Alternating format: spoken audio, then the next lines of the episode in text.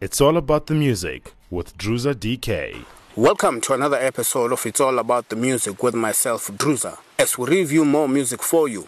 Today, we're looking at the album called Isiphithiphithi by Samthing Soweto. Samthing Soweto, aka Samkelo, first rose to stardom with the single Akanamali, featured by Sun-El Musician. Prior to that, he was part of the music a cappella group The Soil, writing some of their hits but never got to enjoy the fruits of his success as he left the group before the album was released. With the success of Akanamali, saw him work with more artists like Mobi Dixon on a song called Abantu, DJ Maphorisa on Amantombazana.